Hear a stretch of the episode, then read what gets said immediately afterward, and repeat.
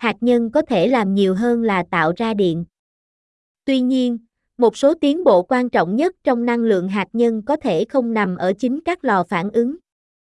Lợi ích lớn nhất của chúng có thể đến từ việc xem xét lại cách chúng phù hợp với cơ sở hạ tầng năng lượng hiện có. Bộ Năng lượng đã gợi ý rằng hàng trăm địa điểm cho các nhà máy điện than đang nhanh chóng ngừng hoạt động trên khắp đất nước, có thể được tái sử dụng cho năng lượng hạt nhân. Ưu điểm là họ đã có nhiều giấy phép cần thiết và thiết bị để cắm vào lưới điện, tiết kiệm một số chi phí khởi động của một nhà máy mới. Hầu hết các lò phản ứng thông thường được tối ưu hóa để chạy phẳng, với sản lượng năng lượng ổn định. Nhưng nhu cầu về lưới điện rất khác nhau khi đèn bật vào buổi tối hoặc máy sưởi bật vào ban ngày. Mặc dù một số nhà máy điện hạt nhân có thể tăng và giảm, nhưng điều đó không phải lúc nào cũng dễ dàng.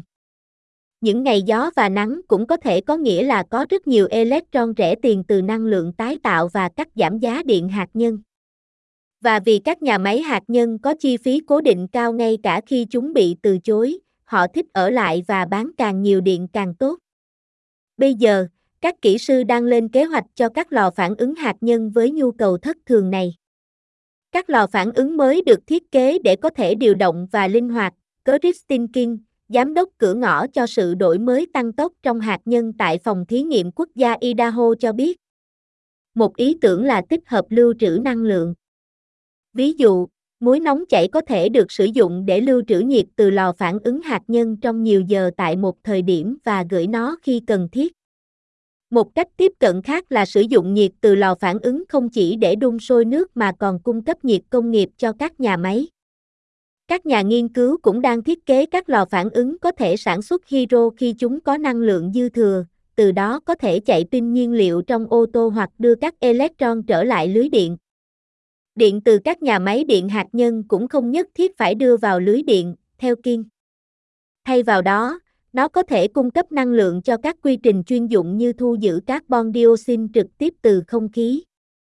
Tuy nhiên, việc thu giữ carbon dioxide này là một quá trình tốn nhiều năng lượng và hạt nhân có thể cung cấp năng lượng cần thiết mà không làm cho vấn đề trở nên tồi tệ hơn.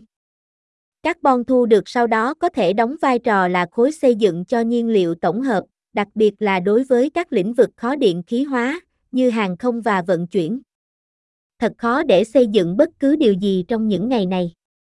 Những ưu điểm của các lò phản ứng hạt nhân tiên tiến đều tuyệt vời về mặt lý thuyết.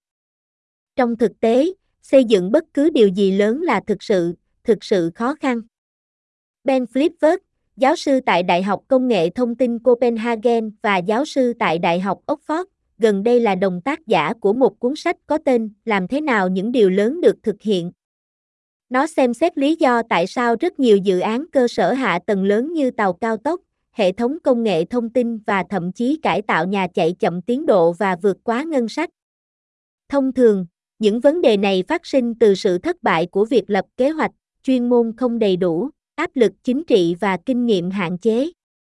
Năng lượng hạt nhân mang lại những thách thức độc đáo hơn nữa. Một là bản thân công nghệ này đang phát triển, vì vậy rất khó để học hỏi từ những nỗ lực trong quá khứ để xây dựng các lò phản ứng.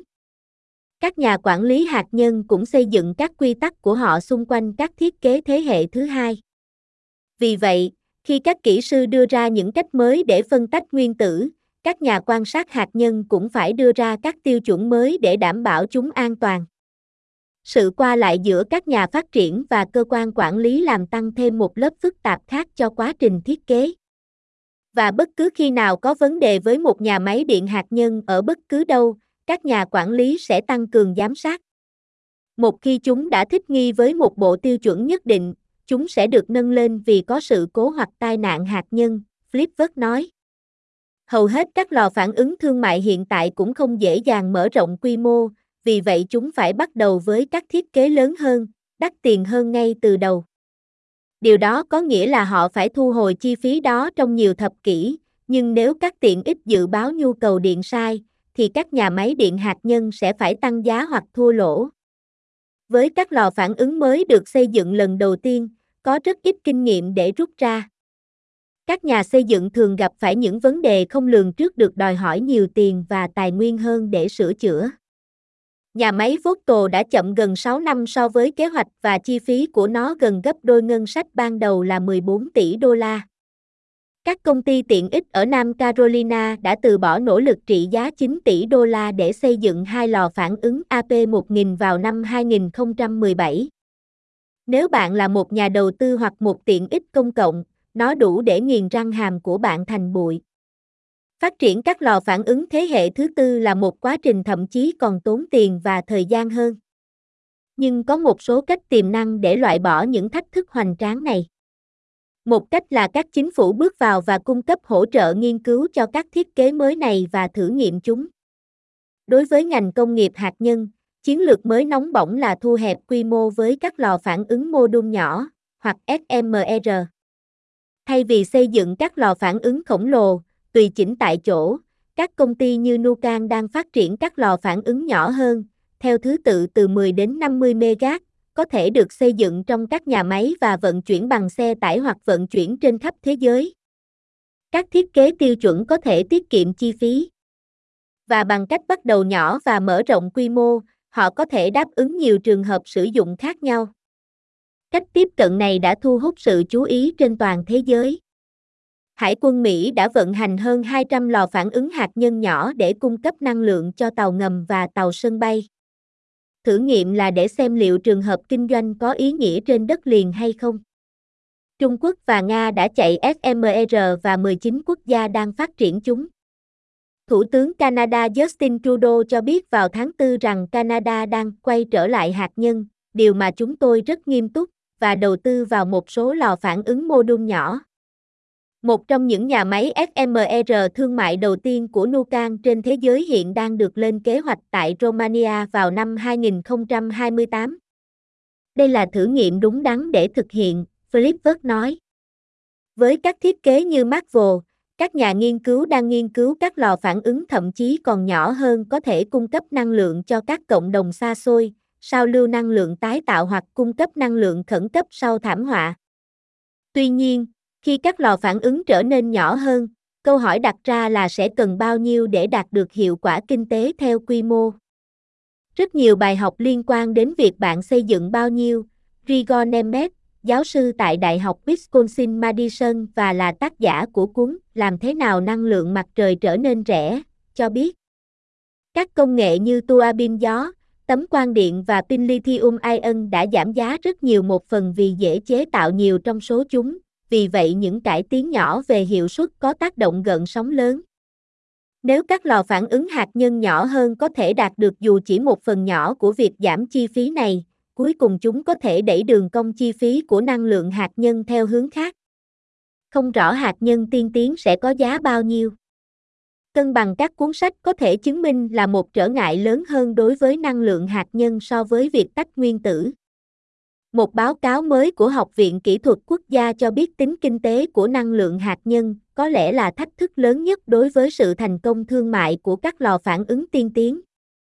Các lò phản ứng hạt nhân tiên tiến đặc biệt khó chơi.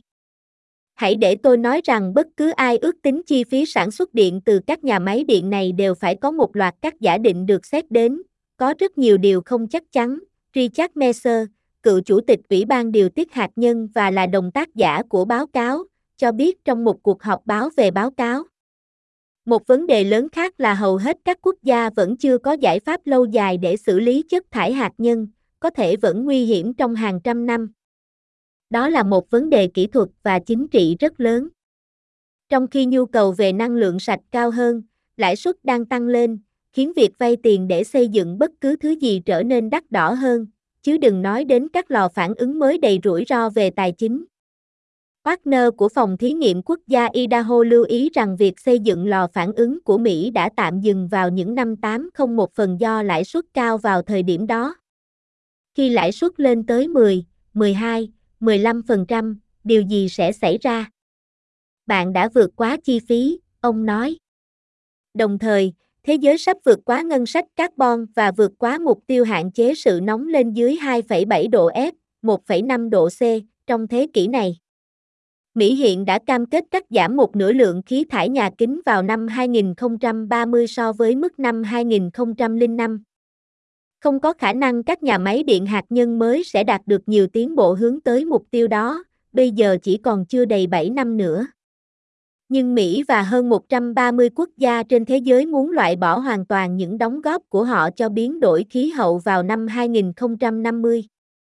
Mục tiêu đó đòi hỏi năng lượng sạch hơn, dồi dào hơn và đáng tin cậy hơn nhiều so với hiện tại. Hạt nhân có thể giúp thế giới đạt được điều này. Đó là một khoản đầu tư rủi ro và tốn kém, nhưng nền tảng cho tương lai này phải được đặt ngay bây giờ.